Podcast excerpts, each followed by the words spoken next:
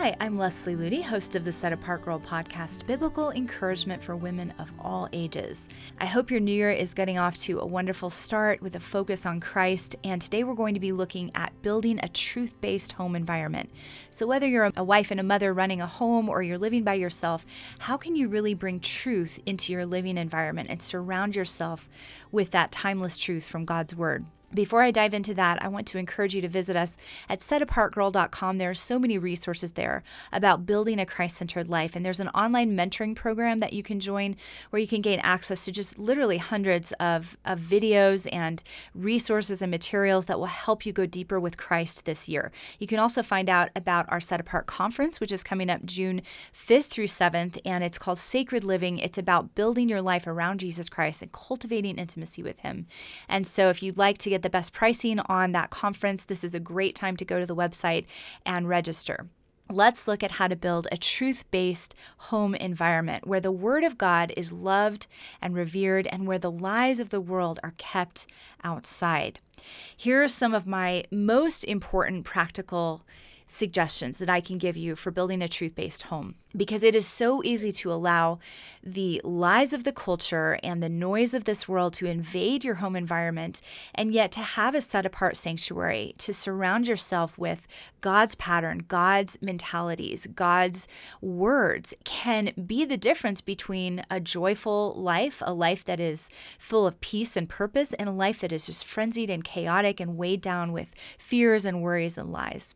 So, here are my suggestions for building a truth based home home environment. And the very first one is to meditate on truth when you're in your living environment, it's really easy to just turn noise on in the background, to have a TV on, or have a computer on, or have your phone on, have music going all the time, have the radio on. But it's so powerful to tune your mind, your heart, your thoughts into the Word of God, especially when you're working around the house, when you're just doing tasks that are needed around the house, it's an incredible time to meditate on truth. One of the things I love to do is to put audio scripture on in the background if I'm doing laundry or cleaning or just doing something where I don't have to really focus that much on what I'm doing. It's just sort of going about the tasks of the day. It's so powerful to have that audio scripture on in the background because so many of us feel that we don't really have time for scripture. We don't really have time to dig deep into the Word of God. But a lot of times we can listen to several hours of scripture every day if we just take those opportunities when we're at home to have it playing as we go about our tasks. Philippians 4 8 says, Whatever things are true, whatever things are noble, whatever things are just, whatever things are pure, whatever things things are lovely, whatever things are of good report, if there is any virtue and anything praiseworthy, meditate on these things.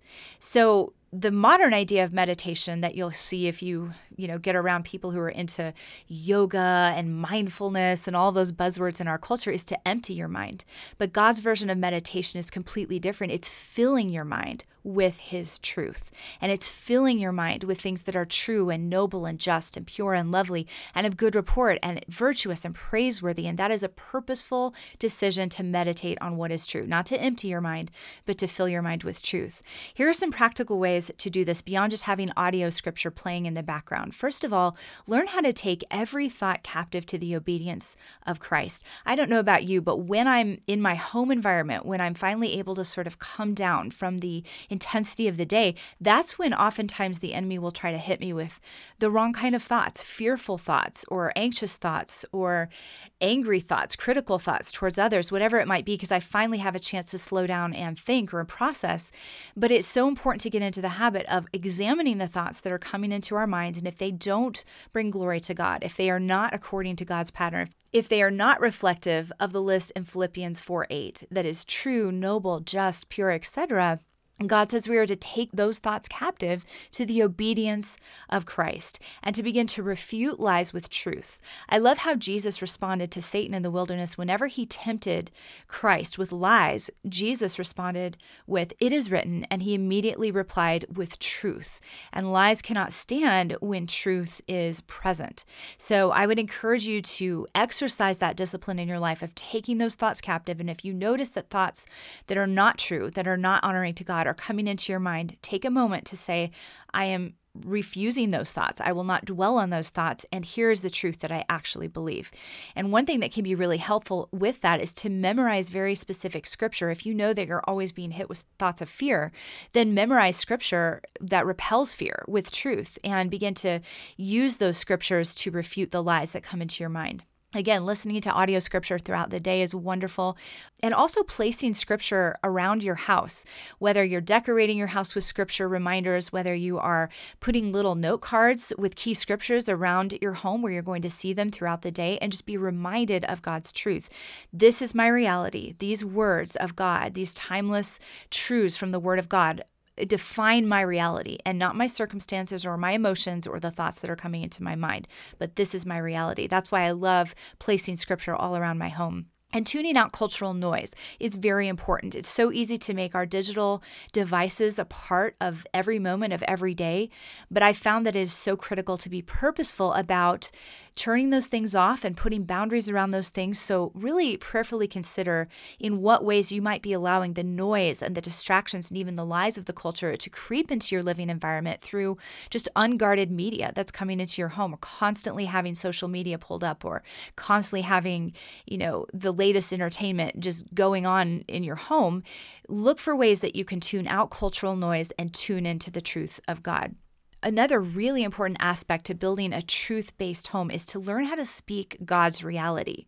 When you're in your home environment, again, when you're around your family or those you're comfortable with, that's the time when we're usually tempted to sort of let our guard down in what words we're speaking, whether that's just being crude and not honorable, whether that's being critical of others, whether that's being allowing anger and emotions to rule, or proclaiming misery and failure over our lives without even thinking about it. It's it's really normal to see people who just project negativity and pessimism over circumstances like a mindless habit. Those kind of statements like, "Hey, with my luck, the car will break down before I even get there," or "Just watch, I'm going to fall flat on my face and make a fool of myself," or "This day is just going downhill fast." These are some very common examples of things we often speak in our home, but they're not words that reflect God's reality. These things may seem harmless or sometimes even funny, but again, they don't align with the reality of God or his promises. The words that we speak reveal where we are putting our faith. With our words, we're choosing to either agree with God's promises or accept the enemy's lies. And when we accept the enemy's lies, we're giving him legal right to harass and hinder us. And so declaring doom and failure and negativity over our lives or the lives of our family is setting the stage for that to happen. But on the reverse side of that, declaring God's reality over our lives and the lives of those under our care can set the stage for His power and His faithfulness to be experienced. If you are a mom and you have children, it is so important to speak God's reality over their lives rather than the lies of the enemy. And even if you're just sort of joking, it's very easy to take a negative behavior that you're seeing in the lives of your children and make a big joke out of it and start speaking that over them till it becomes the reality. I knew a family one time time who introduced their daughter, their little daughter who was maybe four or five years old, as Susie the Hurricane. Well, because she had a very spunky personality and she was always on the move, they called her a hurricane. And that's exactly what she became. She became this out of control child because they were constantly telling her that she was a hurricane and she believed it. So remember that speaking God's reality has nothing to do with this name it, claim it idea that's crept into the church in the past 20 years or so, or the positive affirmation trends that are so often promoted by the culture. It's not just positive thinking, because those messages usually have selfishness or human willpower at the root of it, sort of like if I want something, it's my right to claim it for myself. But speaking God's reality is a way of honoring our faithful Father by accepting His word as true.